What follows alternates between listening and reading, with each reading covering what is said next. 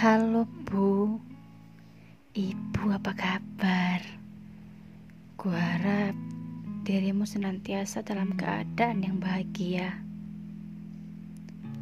Saat ini Aku ingin sekali bertemu denganmu Menceritakan segala yang ada di pikiran dan hatiku kepadamu Hmm, Ibu ingat tidak? Dulu kita sering sekali bercerita. Bahkan ibu tidak pernah bosan mendengar setiap ceritaku. Walaupun terkadang ceritaku selalu tentang dirinya. Namun kali ini berbeda, Bu. Ceritaku tentang dunia saat ini kujalani tanpa dirimu di sisiku. Sewaktu kita berbicara lewat telepon, dirimu selalu berkata, "Ada apa denganmu, Nak?" Raut wajahmu tidak seperti biasanya. Kamu sakit? Atau kamu lagi ada masalah? Cerita toh ke ibu.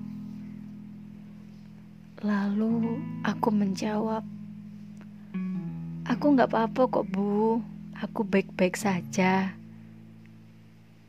Ku tahu kata baik-baik saja telah mengganggu pikiranmu saat ini. Itu terlihat jelas dari raut wajahmu yang saat ini penuh dengan lipatan kerutan. Aku tak ingin membuatmu terbebani oleh ceritaku nantinya. Hanya saja, saat ini aku berjalan seperti sendirian.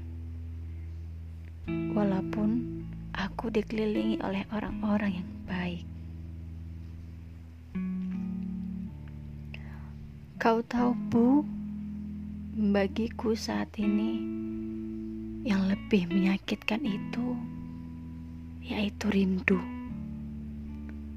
Rindu itu menakutkan selalu menghantuiku.